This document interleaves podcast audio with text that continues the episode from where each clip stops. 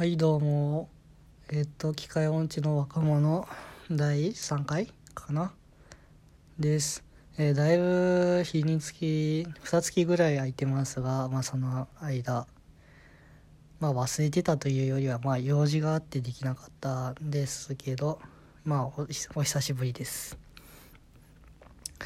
えまあ今回今回の話題っていうのはあんまりなくてまあ本を紹介かな？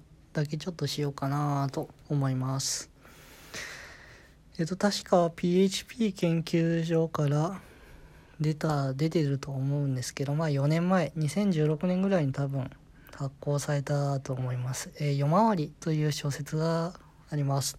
まあちょっとまだ残暑暑いんでちょっと冷める冷めるというより冷える小説をちょっとだけチョイスしてみました。夜回りなんですけどもまあもともとは、えープレイステーションビータですかね。あの辺りのゲームが元に原作となっています。まあゲームではまあネタバレになるんでゲームを知ってる方はまあそちらの方を見ていただくと大体小説の内容もわかるかなと思います。まあなんていうか紹介するの下手なんでまあそういう曖昧な感じで。えまああれです。えっ、とゲームの方は、えープレイヤーが妹を主人公が妹なんですよね。